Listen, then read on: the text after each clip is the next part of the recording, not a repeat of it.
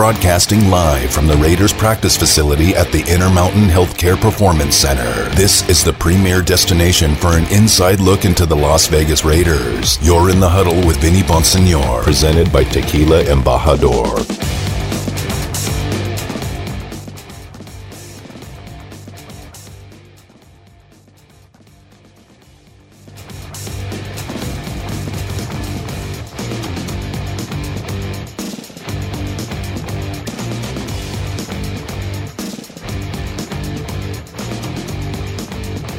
What's good, Raider Nation? Welcome back to Raider Nation Radio 920 AM. It is a Tuesday here in Las Vegas.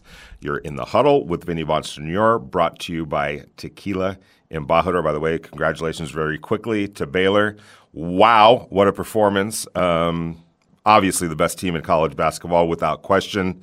Uh, I don't want to hear anything about, oh, it was a bad night for Gonzaga. Yeah, it was a bad night for Gonzaga because Baylor made it a bad night. They were just decidedly the better team. Uh, uh, just a tenacious, athletic, physical, smart, well coached basketball team. Hats off to the Baylor uh, basketball program. You put on a show last night, and you deserve to win the national championship. Uh, again, you're in the huddle with Vinny Bonsignore, uh, brought to you by Tequila Embajador. We'd love to hear your thoughts. 702 365 9200. The question of the day is if the Raiders don't go tackle or safety, uh, with the first pick, uh, number 17 in the first round uh, of, of the draft. What direction would you want them to go in if they don't draft a tackle, as I suspect that they will, uh, or a free safety, which I think would be plan B in the first round? I think you get the free safety later on in the draft. But if they don't go in that direction, where would you prefer that they do go with the uh, 17th pick overall? Quickly, we're going to go out to the Raider Nation listener line because Aiden wants to talk about the Raiders, and I think the draft. Aiden, how you doing? Good. How are you? I'm doing great, Aiden. What you got, man? All right. Well, see, I, uh, I don't know if we, if we don't go. I would prefer safety first round, if anything, because I think the tackle class is really deep this year. But um, if if they don't go either of those two first round, I I don't know, man. I'm thinking JOK from from Notre Dame. I think I think we just gotta we gotta get depth on linebackers, and then our I don't know. I just it's defense. Obviously, I don't. Nobody on offense. We should not be picking an offensive player, but I think either him or if Kwity Paye, if he's still on the board, I, would like that at 17. What if or, DeVonta honestly, Smith of Alabama was there? Uh, hmm. Honestly, I'd say no, because John Brown that re, that sign that's a that's a great signing. There's no, I think he's better than Nelson Agholor in my opinion, and we got him for what, ten mil cheap, cheaper. Yes, like, exactly. Um, New England overpaid him big time. Yeah, exactly. Uh, I agree on that. Uh, good, you know, uh, always happy when the players get paid, and Nelson Agholor uh, certainly uh, earned a paycheck. I thought it was a little bit pricey, uh, and and yeah. but it is what it is. you know, I understand the free safety. Um, you know, wanting to go free safety, but with numbers, the with the 17th pick overall, if I'm going to take a free safety Man, it's hard to imagine taking a safety that early unless you're talking about Derwin James or Ronnie Lott or somebody that's going to be, yeah. you know, Troy Polamalu, uh, somebody that is just such a, a, game changer. And I don't necessarily see that. I see day one starters uh, at free safety, and I think that, 100%. yeah, in that second round, I think that you know whether it's Richie Grant or uh, uh, Jevon Holland from from Oregon. Uh, I think either of those two guys you could plug in uh, day one and start. Yeah. So I don't know about that 17th pick. Uh, investing a free sa- in a free safety uh, at, at, that at that spot. But if Patrick Surtain were to slip, or um, you know, uh, one of the wide receivers uh, were to were to fall, one of the linebackers were to fall, um, you know, it could be tempting. And it's Jon Gruden we're talking about here, and he's always in the quest to, to build the yeah. perfect offense. And if he feels like there's a too good to pass up wide receiver at number 17, I, yeah, I wouldn't be shocked. I, would be surprised. I'd be surprised. Yeah, I wouldn't be shocked either. I think that's so dumb, though. You know, we got Bryan Edwards. I think he's going to be great this year. Uh, you know, before he got injured, like against the Saints and all that. He was playing great. He's playing great. We, yeah, and he finished we, strong too. Yeah, right against Denver. That was a great game. And don't forget, we got Hunter Renfrow in the slot. He's automatic. Ruggs is going to be better this year. I think Ruggs is going to put on some weight, and he's going to be catching some balls. And we got John Brown and Willie Snead. Willie Snead's good. Willie Snead's very good. I, I, you know, and and uh, I think that you know, in talking to some people uh, last night, uh, I, I, I just feel like there's a vision for this offense, uh, including with Kenyon Drake and yeah, uh, the Raiders. Yeah, I, I, tweeted this out earlier. The Raiders feel like there's some untapped potential there in the way, um, like if you look back at the quarterbacks he played with uh, in Miami, mm-hmm. um, Tannehill, uh, the the guy for the Bill. I forgot that the uh, the Bears quarterback. Um, and the former uh, Broncos quarterback, the kind of the, the flaky guy, just his name is escaping. Oh, Jay Cutler. Yeah, Cutler was there for a second or two in Miami, uh, and then yeah. and then in Arizona, you know, the offense that they ran there was more of that That's pistol right? It's so so. I think the what the Raiders feel like there's some untapped potential that he's going to be able to bring to this offense, and and 100%. with this, yeah, with this quarterback, and and uh, as somebody told me today. You know, keep in mind that you can line him up at wide receiver, and that allows you to be able to go fast and go up tempo without having to substitute. You could just get up, go line it up, and he can line up at running back, at wide receiver, wherever you need him Yep. to uh, and that could really keep the pressure on, uh, on on on the other on the other defense. So I, I do believe, and when you when you talk about Bryan Edwards, I'm, I'm right there with you. And don't forget Foster Moreau. I know a lot of fans, Yeah, great. yeah, just kind of thought, uh, you know, that that you know, bringing in Jason Witten took all these snaps away from Foster Moreau. Uh, it it, yes and no. There was a reason for that. Uh, you got to remember, um, and not specifically to you, but to a lot of the people that you know I've dealt with on on Twitter, uh, thinking that that was a waste of a signing and it wasted Foster Moreau. Foster Moreau was coming off a very serious injury, and it took him a little while into the season to get back. Uh, to fully healthy and, and and fully back on the uh, on uh, you know in, in a good place, so that was coverage for that very reason. And you know the Raiders understand what they have in Foster Moreau. They they completely understand. They wanted to protect Yeah. him last year coming back, so they didn't have to rush him uh, coming off the injury. That's what part of the reason why they brought in Jason Witten. Well, there's no Jason Witten uh, now. He is Yeah. tight end number two without question, and I think that that uh, red zone issue that they had last year with you know scoring touchdowns uh, is going to be mitigated a little bit because I think Foster Moreau is going to be a factor. I think that Kenyon Martin is going to be a factor in the red zone. I think Willie Snead with his blocking and catching is going to be a factor in the red zone. Uh, so I think that that's the idea behind a lot of these signings that some people, you know, are, are, are scratching their head. Uh, really appreciate the call, Aiden. Uh, call back whenever you get a chance. Uh, back out to the Raider Nation listener line. Frank from the Inland Empire is uh, on the line. How you doing, Frank? What's happening, cousin Benny? What's up, my Hey, brother? buddy. Hey, I, I, you know, I don't see anything really changing at 17. I think we got to kind of just wait around that area unless you see a game changer falling around maybe 14 or around there. Unless you see somebody slip because of off-field issues of Parsons, maybe. Um, but uh, kind of going off track of what you were talking about, the I, I see Drake. I really see Drake changing up and also adding to that wide receiver core. I, I think he's going to be that X factor, that Joker per se. That guy is going to ta- change a whole dimension. You imagine him coming in there and all of a sudden uh, Jacobs going into the field and all of a sudden Drake sliding out to a, as a receiver position. That's electric. Right, exactly. And and and football has become yes, you impose your will. Absolutely. You line it up. We're tougher than you are. You know what's coming, but we're gonna still, you know, uh, beat you up and, and and do exactly what we want. And there is that element of football. But the reality is football has become a game of mismatches. You find the mismatch. And I think that's the one of the one of the main issues that I think fans miss on Derek Carr is his ability to get the Raiders in and out of plays to for that exact reason to get them into the right look to exploit the matchup. And uh, prior to last year, I just don't think that he had the weapons to be able to do that. you know, the, it, it was it was one thing to see where maybe the mismatch was, but there weren't that many mismatches. You think about some of the talent that he had to work with uh, over these last few years, not last year excluded because there were matchup issues. But the year before, what was the matchup issue that you had? You had Darren Waller. That was the matchup issue.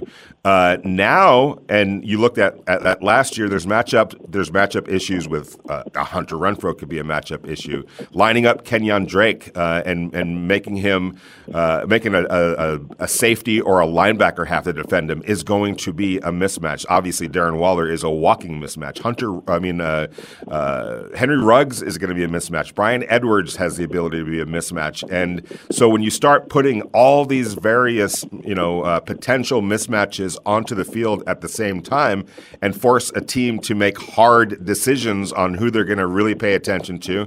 Uh, and then you have a quarterback that can see it at the line of scrimmage where the ball should go because of the matchup issue. I think that that's where the Ra- this Raiders offense is ascending to. And I think it's one of the key factors that some fans miss on Derek Carr.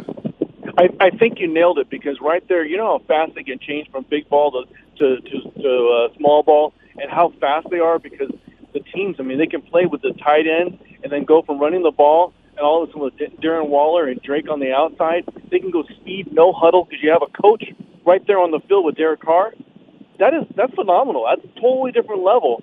And then you look at the. I I, I really am banking on Bradley changing that whole defense. I think he is going to untap, open the valve on this defense. Simple, hard hitting, no nonsense. I mean, I, I think we're, we're going to see a big a big change in untapped potential coming through that, that defense this year. I, I, I agree, and I really appreciate the call, Frank. And and you know where I go on that is, uh, you know, not exclusively, but I just remember you know, being up there in the press box and, and watching the game from my vantage point, and and you know, I would take plays where I would just specifically um, key in on like a Cory Littleton. And Cory Littleton, when I was covering him in Los Angeles, was flying around the field. Uh, did he miss some tackles? Everybody misses some tackles, but he was a really decent tackler, good tackler uh, in Los Angeles. And he was always, he was a guy that could find himself uh, into a, or play himself into a position, run himself into a position, read his way into a position to make plays, whether it was a tip ball or an interception or causing a fumble or making a big stop. Uh, he was that kind of a player. But the guy I saw last year, and this goes to Frank's point.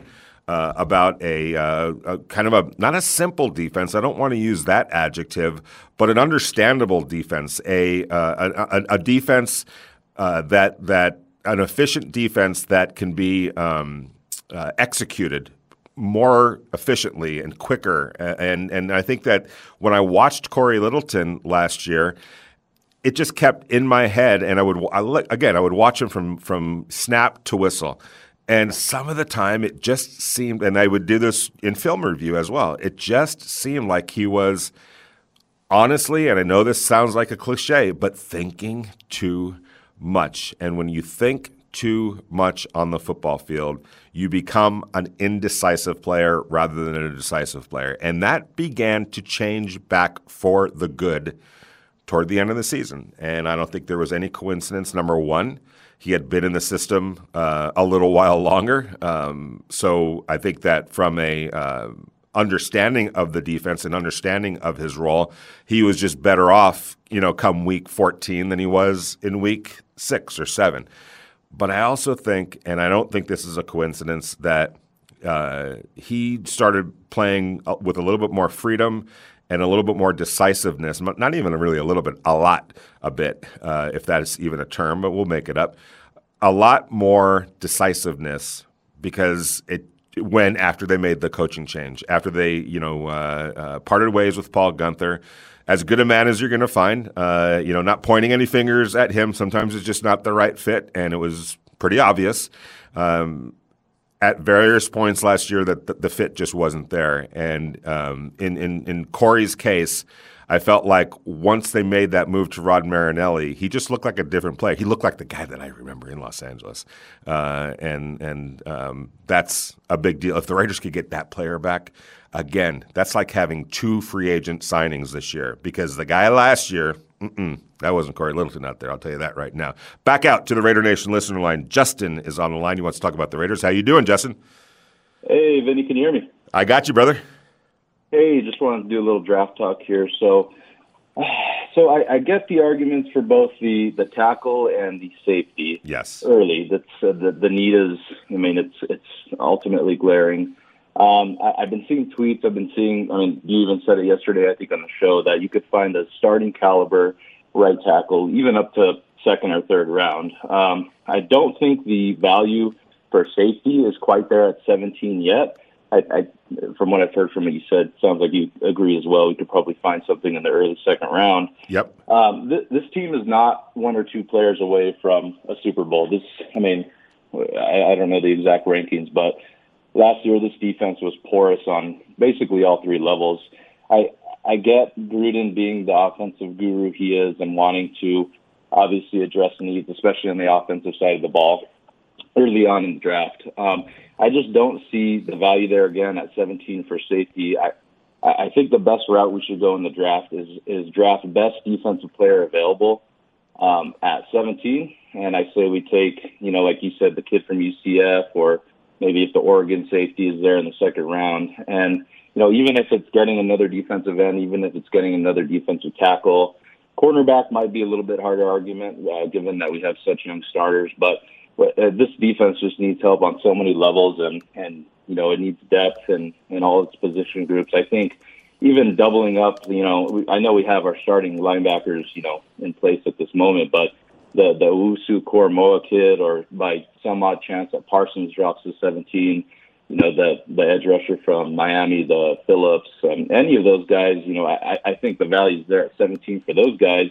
I, I just don't see the, the the rush and the need to draft a tackle there at 17 if this if this draft class is so deep at tackle and where we can even get a starting quality, you know, safety in round two, you know, if we end up going tackle in round three or something like that. I just think this team has to get best player available draft for value and do not draft for need during this draft. So just wanted your thoughts on that. Yeah, and uh, I'm always there with you on on uh, draft the best player available, but sometimes you know uh, it's it's not a mutually exclusive proposition. Sometimes you can get the best player available while also filling a need, and that could be the case um, with the tackle. And here's my question to you: uh, All right, so let's say they go with Micah Parsons, okay, and I'm not arguing uh, I'm not arguing that at all. I think he is somebody that I would be tempted at number 17 uh, to go away from that. That would be it would be a clear case of best player available right there, regardless of need, regardless of anything.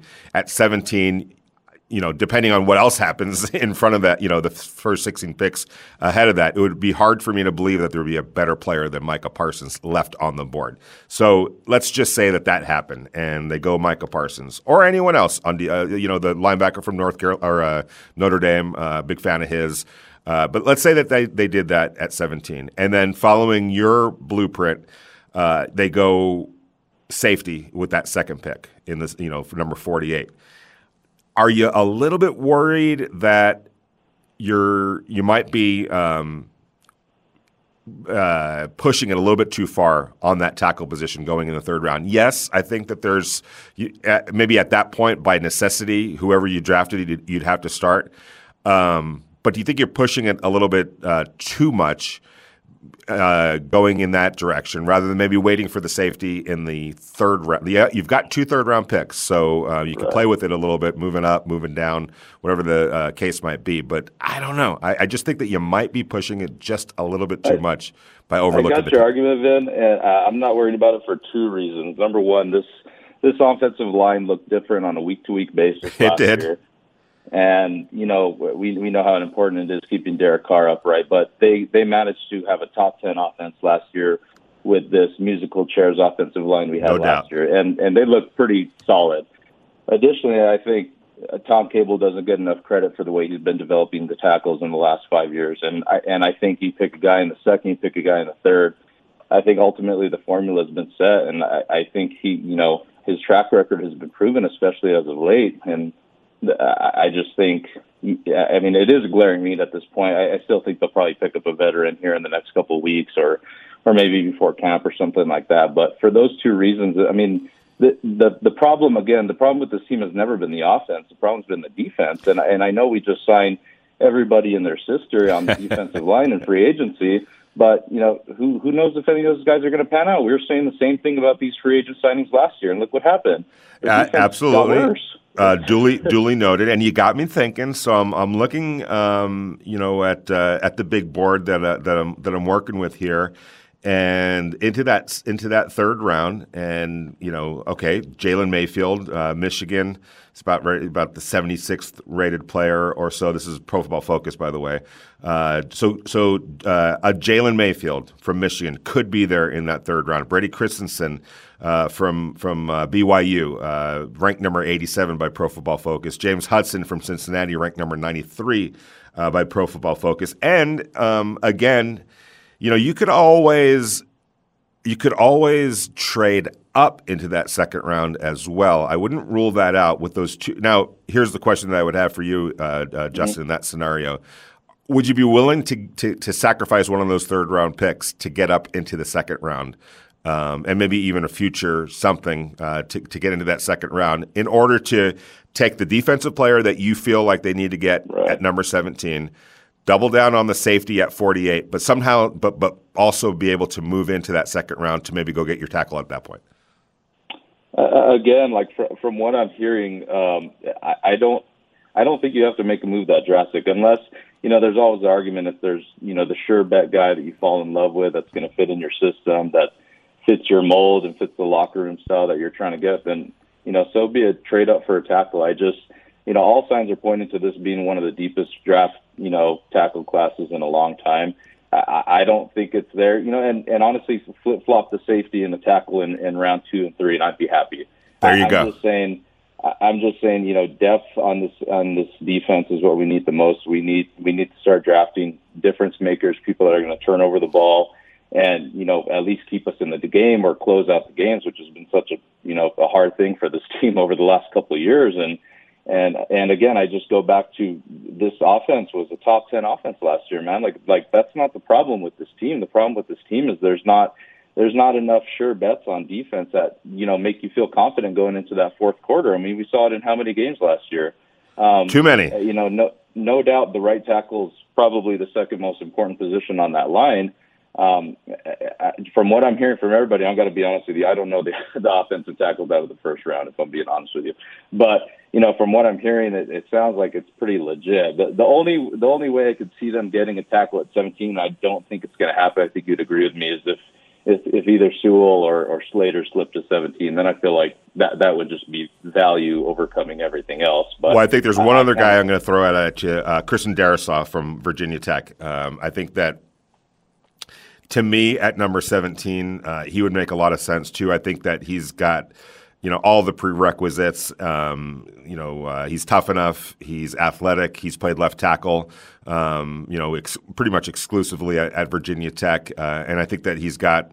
Uh, he, the way he turned it on from uh, his first year to his second and then third year leads me to believe that there's still more uh, that you're going to be able to get from him uh, as the years go on. So he would be one. He would be a, a, a, guy that at number 17 I would I would definitely take a look at. But if those three guys aren't there, and if I'm the Raiders. Um, you know, I might look to trade down maybe, or look take yeah. a look at who is there defensively, and if there is a difference maker. Because I'm right there with you, Justin the Raiders need to come up with different makers on defense. You're, they appreciate the call, Justin. You're in the huddle with Vinny Bonsignore, brought to you by Tequila Embajador.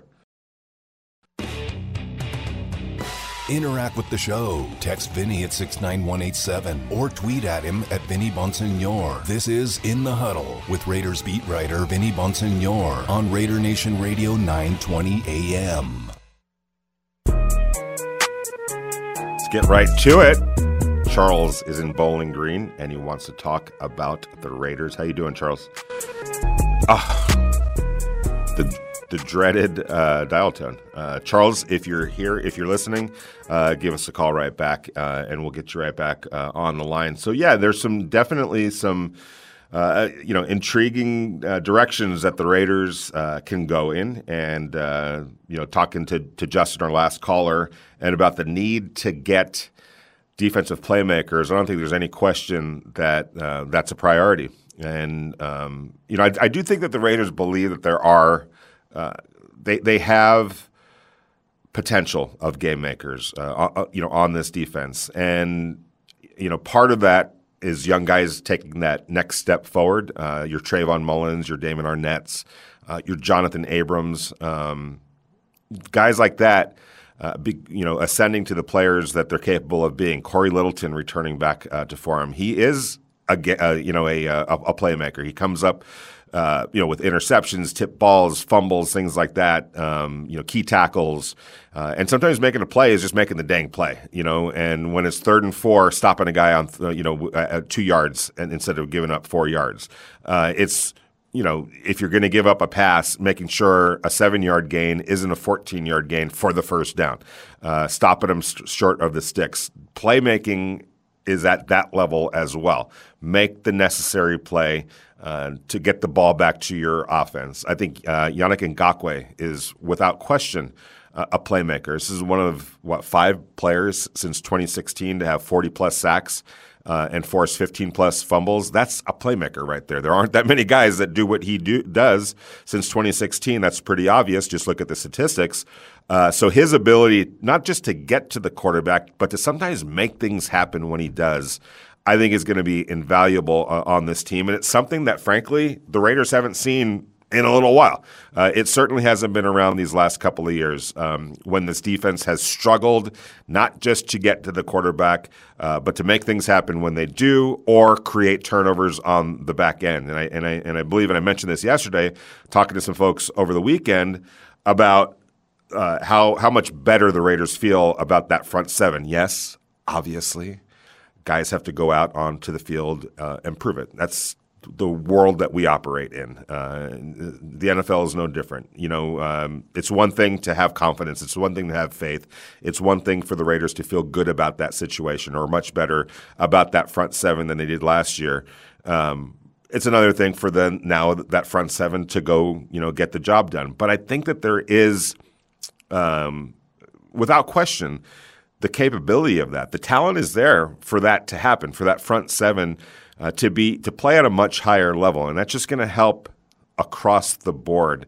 And I don't just mean on being efficient and you know, um, like I just said, making the right play at the right time, but it's also making you know, football sports is so much about timeliness, uh, being able to force a turnover. You know when it, when you have to have it, and I, I saw that with I know Aaron Donald. He's a future Hall of Famer, um, but and he did. you know, there were times where you know, sack, fumble, recovery. All of a sudden, somebody's headed down the other side of the uh, uh, end of the field, scoring a touchdown off of the fumble that you know Aaron Donald just created, or uh, you know, it happened. The, the, fumble was created at the other team's ten yard line. Here comes the offense, handed off to Todd Gurley, touchdown. Rams win. You know, things like that. You saw that um, it, it, it wasn't a lot because you know um, that that's those are plays that don't happen all the time, but there was an uncanny uh, uh, level to it where just at the right time, you know, uh, Aaron Donald comes up with that play, or Cory Littleton came up with that play, and that's kind of where the Raiders need to get to. And I think a guy like Ngakoue uh, changes that. I've also seen, uh, you know, Clelin Ferrell has done that as well. Last year against the Jets, uh, coming off, um, I think he had just gotten back, if I remember correctly, uh, from from you know about with with COVID. I, I got to go uh, look back to see the timeline on that, but all of a sudden. He's making plays in that game, and I think he did cause a, a strip fumble, if I remember correctly. Uh, but I, but I think that he, you know, uh, a guy like Ferrell, who's really solid across the boards in a lot of areas and is a is is the kind of guy that you can put on your front in your front seven on your front four uh, and win a championship with. He's he's that caliber of player. He's not he might not be that lead dog that's to you know get you the 16 sacks or the 15 sacks, uh, but uh, it, it's no. Uh, I could I can honestly say that he's a guy that five years now, if the Raiders you know can can get better in, in other areas and, and and go do some special things, he's a guy that's going to be a part of it. He's a guy that can be a part of a big time defense. He showed that in college, uh, and was a, a, a big time player at Clemson and a timely player at Clemson. And I think that he's the type of guy that could do that, you know, with the Raiders. And, and by that I mean somebody that can come up with turnovers, can come up with the sack and the and the strip. Uh, Maxx Crosby as well. So and this is still a very young defense, but I think adding uh, Ngakoue uh, helps in that regard. We've seen him do that plenty of times in his career, and there's no reason why he shouldn't be able to do that. You know, here with the with the Raiders. But I agree with uh, with Justin in that you know the Raiders have to come up with even more of those players and. Maybe at number 17, I know that there's a big need at tackle. Obviously, there's a, a big need at free safety. Uh, but there are starting caliber players at both of those positions beyond this first round. And you know, I just mentioned some guys that you know, again, Jalen Mayfield uh, at right tackle, plug in day one starter. He's got the capability of being able to to, to lock that you know a position down like that in a in a capable way. Um, and he's not going to cost you a first round pick. Uh, Liam Eichenberg from Notre Dame. I think you're talking more in the second round for for, for Liam Eichenberg. Uh, but he's a guy that you know if if the Raiders go in a different direction in round uh, one, um, and a, a, guy like Eichenberg, you can see them drafting him somewhere in the second round, and maybe in the third round is where you get your safety. It's just you know that it's a tricky situation because there are two glaring needs right now as we sit here right now uh, on on April sixth. 2021, and it's pretty obvious that you look at right tackle, you look at free safety. Right now, if you, you really couldn't confidently, confidently pencil in somebody on the current roster at either of those two positions for the next 16 games. You can do it. There, there's bodies to do it. Brandon Parker, uh, you can line him up uh, at right tackle, and you know, uh, but can you confidently do it for 16 games? You want to move Denzelle Good from guard over to right tackle, and maybe you know uh, John Simpson becomes your starting guard. I mean, you could definitely do that. Denzelle Good played tackle last year. Remember, he came in and replaced uh, after the fiasco, not the fiasco, but uh, the craziness that happened in Carolina game one, where three plays into the game, Trent Brown goes down, and then five or six plays later, his his his replacement, Sam Young, goes down. And if you remember, Brandon Parker didn't even dress out for that game. And here's Denzelle Good, who I don't believe took one snap at tackle during training camp last year. Hey, buddy, you got to go play right tackle for us. And guess what? Did a pretty darn good job. Kind of saved the day in Carolina uh, in the season opener last year. So, all right, uh, you want to move you want to move him to right tackle? I, if we're playing that game, yeah, you can do you could do that. He showed that he could play uh, there last year, but are you confident doing it for 16 games? I mean, if you are, if you're the Raiders and you're confident that you can do that, then you know all of a sudden things really do open up uh, in this draft because now you can really go best player available uh, with that with that uh, 17th pick, and maybe that is a linebacker, maybe that is another defensive lineman, maybe it's a cornerback.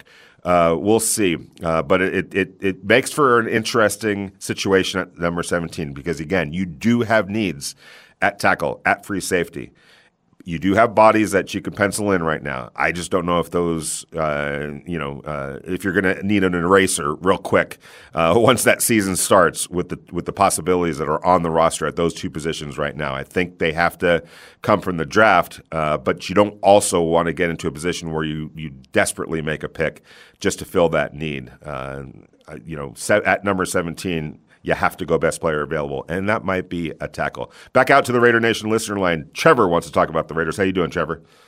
Hey, what's up, Vinny? How you doing? Hey, Trevor, we got you.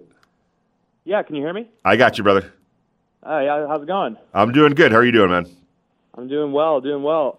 Hey, my question has to do with the amount of draft capital we have. I feel like bringing in eight rookies is just kind of going to be too much. What do you think about packaging some picks to get some higher end talent in the first three rounds? Not opposed to it uh, whatsoever. Uh, what are you thinking? What are you What are you willing to? You know, there are reports that um, that the Atlanta Falcons are dangling number four. All right, um, number four. You're probably talking about Sewell, right? The offensive tackle from Oregon, who, without question, is the best tackle prospect uh, in this draft. And so, I mean, if it wasn't for the quarterbacks and the need for quarterbacks and the importance of quarterbacks, and I'm not discounting quarterbacks whatsoever, it obviously is very, very important. But if you if you took that element out, he'd probably be considered the best player in this draft. Would you be willing, Trevor, to move up if the Atlanta Falcons are serious about it? To move up to number four. And it would take a lot, but would you be willing to give up what it takes to get a player of that caliber? Or is there somebody else at number four that you'd be interested in taking? Oh man, that's tough. I mean, Sewell is so dominant, but I, I want to make sure we have enough draft capital to get our tackle and our safety too. What do you think it costs to get up to four? Ooh, uh, I'm going to have to do some math in the uh, in the break to see what the uh, I. It, it would definitely be it would definitely be your second round pick, your first round pick, and probably ne- maybe even next year's first round pick uh, to go to go make a to move up. What is it? Uh, Thirteen spots to get to number four. I'll do. Um, there's a uh, there, there's a cheat sheet out there that I'll that I'll find to see what it would take, what kind of draft capital uh, it would take. But let's just say it would cost you um, your 17th pick this year, your second round pick this year, and your first round pick next year. And I'm I'm not even saying that gets it ha- that that that that that makes it happen. But if that's the uh, beginning talking point, are you are you are you in? Are you folding or are you still in at that point? I think I fold. I mean, it's a deep tackle class. Maybe you know if one of the other guys, like the guy from Northwestern, falls a little bit, we can move up to the the kind of low teens, grab him, and then maybe package another one of our third rounders to move up in the second round to maybe get Moehrig if he slides or you know I really like that uh, safety out of Oregon. I feel like he's not really getting much talked about by him, but put together Holland. pro day and uh, yeah, I mean he seems like a steal if he falls to the second round. I, I'm with you, and uh, you know that's another kind of a tricky situation because he didn't play last year uh, through no fault of his own. He made a uh, a prudent decision based on his own you know reasons that he opted out due to COVID nineteen, and uh, was arguably yeah he was arguably the best safety going into the 2020 season, and uh, isn't anymore only because he didn't play, and so we we we don't have that body of work uh, to to gauge him by to assess him by, uh, but you got to feel that. Jevon Holland, he, it's not like he forgot how to play; he just didn't play, you know. So, um, and for you know, for there's there's no reason to believe that he isn't better today than he was, you know, to end the 2019 season uh, if he's been putting in the work, which uh, by all indications he is. So yeah, I'm with you. I think a guy like Jevon Holland uh, would be a steal with the number 48 pick, and I think that if you look at the rankings. Uh, he's he's right there. He's you know ranked probably what is it uh, last night? Oh, 52 by Pro Football Focus. I, I, I uh, do value their opinion quite a bit. They they go pretty deep on all this. So he's ranked number 52, which stands leads you to believe that he'd be there at number 48. Um, you know when the uh, when the Raiders uh, pick their do that second pick.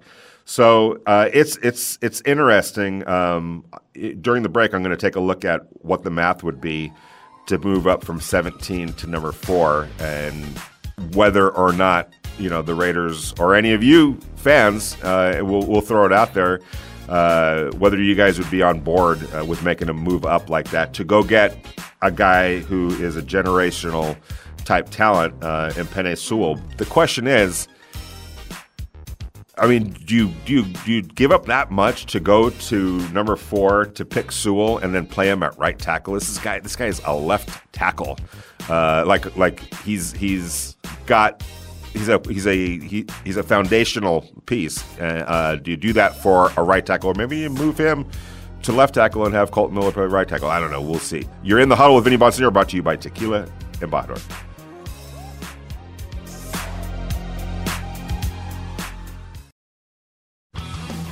We're back in the huddle with Vinny Bonsignore. This is Raider Nation Radio 920 AM. I'll be riding shotgun underneath the hot sun, feeling like someone. What up, what up, what up? Welcome back to Raider Nation Radio 920 AM. It is a Tuesday. Uh, you're in the huddle. Vinny Bonsignore brought to you by Tequila Embajador. Okay, so uh, we were talking uh, just before the break about trading up. And let's just say, and I only bring this up because uh, rumor has it, there's speculation, there's talk out there uh, that the Atlanta Falcons are interested in maybe trading down uh, from number four, uh, trading out of the number four spot. Now, granted, um, it's a pretty big move, pretty big drop back moving from four. Let's just say the Raiders are interested to number 17, where the Raiders are. Okay. So, uh, just to explain it, uh, that fourth pick overall carries a uh, value of 1,800 points. Okay. The number 17 pick has a value of 950. So somehow you have to get uh, enough points, asset points, uh, to, to match 1800. Okay, so obviously it's going to take the Raiders' 17th pick overall, which is 950 points. Uh, their next pick is number 48, uh, which carries a uh, value of 420 points. So now you're talking about uh, 1,300 points, right? 1,370. So you're close.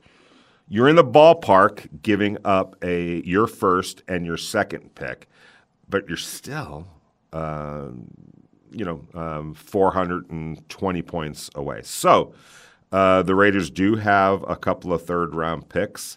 Uh, are you interested in giving up one of the third round picks? Um, let's, you know, uh, so I think they're at 80 and 81. So uh, their third round pick at number 80 is is 190 points. So you want to add that. Um, now you're at 15. So it starts adding up. You know what I'm saying? It starts adding up, unless, of course, you want to you want to uh, toss in a future first round pick, let's say a first round pick in 2021, which would definitely do it. You're first this year at number 17, number 48, and maybe next year's second round pick, um, because that could get get you in the ballpark or next year's first round pick. Again, that's a lot to give up, but a guy like Sewell, and I would presume that that would be the guy that they would have their uh, eye on, if not one of the premier wide receivers. Uh, and it is Jon Gruden, so uh, you, you know that he loves offense, and if he can go get a dynamic, dynamic wide receiver uh, to add to the mix, um, we'll see. I mean, is that something that Raider fans, would you guys be interested in doing? Uh, pick number 17, pick number 48, and maybe next year's second round pick. Uh, just throwing that out there. Uh, okay, you're in the huddle with Vinny Bonsignore, brought to you by Tequila Embajador. We're going to go out to the Raider Nation listener line because Madro wants to talk about the Raiders. How you doing, Madro? I'm great, Vinny B. How are you doing yourself? Doing really good. Uh, yeah. Is that too rich for your appetite right there? Um, no, by a mile. I mean, you got, in my opinion, anyway. I think they've made so many moves that have just been very disciplined, and that at four, I mean, don't get me wrong, packaging picks for better picks if there's somebody there that you really need. That's one thing. But truly, and you know, a lot of people think I'm, I'll be crazy on this, but there is no one at number four that we desperately need. And now, granted, Sewell is, you know, a phenomenal offensive lineman. There's no doubt about it. But at the same time, he's a left tackle, like you pointed out. Yep. And if you remember, it was but two years ago, we got one of the best left tackles in the NFL, signed him to a huge contract, and moved him to right tackle because we had that much faith in Kolton Miller, which still is proving out. He got his extension. But you got to remember, Brown was a left tackle with the Super Bowl winning Patriots, and we moved him to right. So we're not going to trade that much capital over a two year period to move up to get an offensive lineman that we're going to play out of position.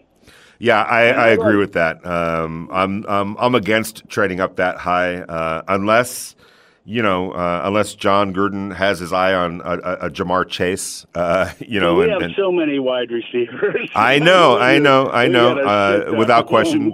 But he takes that to a he takes that to a whole other level. All right, how about this? Would you be willing to trade up a little bit higher uh, to get a chance to get a Patrick Surtain, uh, the Alabama, um, you know, uh, uh, cornerback, or a Rashawn Slater from uh, Northwestern? Well, what I was thinking, and I know in theory he has some character issues, but was he was even younger than he is now. I wouldn't mind moving up. Let's say, um, God, I I just dropped his name, the linebacker from Penn State. Micah Parsons. Right. Let's say he drops down to 12, 13. You know, he hasn't been taken yet. Then it might be very prudent to package to move up, say, five spots to get him. Because here's another guy that he may not be Khalil Mack, but you know what? If you've watched his film, and I'm sure you have because you're diligent on that stuff, this kid is explosive. He's everywhere. And like I said, he supposedly had some uh, issues, but he hasn't had issues for a couple of years now. You know, this goes back to high school even, and you know, kids grow up. So that kind of move up, I can understand. But you're saying um, keep it within ten and beyond. Don't go into Exactly. You don't want to give up too much to move up too many spaces. You know, see if they if they fall to a place where they're a bargain now and it's somebody you could really use, yeah, then you can you know you can do it. But like I said, one thing I really like about Mayock, and obviously Gruden agrees with him, what they've been doing is so they haven't done stuff that's like basically stupid they've been really focused on how they go about it. That's why they still have money. You know, because there's going to be some more cuts. You know, when some of that guaranteed money starts coming up right before training camps, you know, the second wave of guarantees, there's going to be a lot of more veterans that are dumped. yeah. They're in a, uh, they're actually in a pretty good position um, with Exactly. the, with, with the salary cap right now. they haven't now. thrown any money away. They haven't thrown any picks away. You know, they're they're really focused on how they're doing it. Even in the wide receiver, since you brought up Chase, you know, Brown may be a pretty good upgrade um, from last year. You know, he's got more experience. He's been around. He's solid. And, He is solid. He turn I- out being our number one. Who knows? Yeah, and I don't, you know, and, and here's the thing, um, you, know, uh, the, the whole number one thing is is, uh, you know, I'm not saying it's meaningless uh, whatsoever. Uh, I think that what the Raiders are trying to do is just throw all as many good players out on the field as possible and find the mismatches and exploit it, and that's what the Kansas City Chiefs do day after day after day after day. Yeah. That's what they hang their hat on and that's what Drew Brees and the Saints, you know, have done. Uh, you know, uh, all, all all these years. Uh, it, it's it's it's a good way to go about it. If you're not going to be able to get that number one guy, and and and, and I, who's the last team that won a Super Bowl with uh, the quote unquote number one wide receiver? Uh, Well, that, that's another kind of funny thing because if you think about it, having a number one kind of means the rest of your guys aren't that good. If you got a whole pile of really reasonably good players, and then really sometimes, and, and we got to run, but sometimes uh, you got to placate that number one guy, and sometimes that throws the whole thing out of whack. You're in the huddle with Vinny Bonsignore, brought to you by Tequila Embajador. On the other side, our good friend Q Myers will be joining us. Uh, so stick around. Uh, we always love to talk to uh, to our boy Q. Uh, that's coming up at the top of the hour. hour.